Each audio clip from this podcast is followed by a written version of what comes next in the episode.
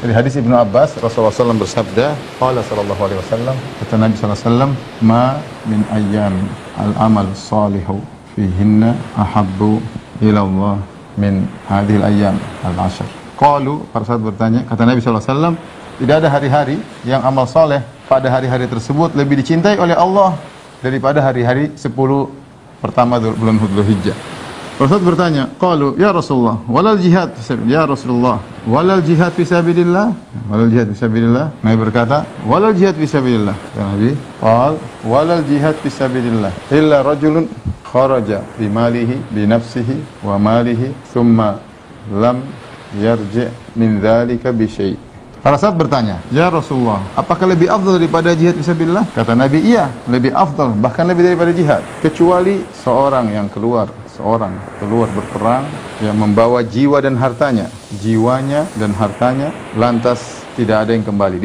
Dia kembali dengan tidak membawa dua-duanya. Lantas artinya dia meninggal dan hartanya dirampas. Maksudnya dia tidak bawa pulang sama sekali. Ya. Artinya dia meninggal, hartanya dirampas musuh. Ini hadis sangat agung ya, yang menjelaskan tentang agungnya beramal soleh di 10 hari awal bulan Dzulhijjah, yang bisa mengungguli atau menyamai keutamaan beramal soleh di 10 hari pertama bulan Dzulhijjah adalah jihad yang ini. Kalau jihad umum belum, jihad ini yang seorang keluar dengan hartanya dan jiwanya, kemudian dia meninggal dan hartanya dirampas oleh musuh.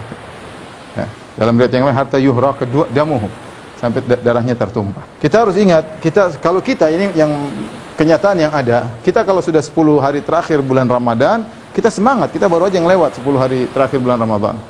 Di masa pandemi pun kita tetap semangat untuk beribadah, tetap sholat malam, kita bisa bangun malam hari, kita bisa sholat tarawih berjamaah bersama keluarga, meskipun tidak ke masjid, kita semangat.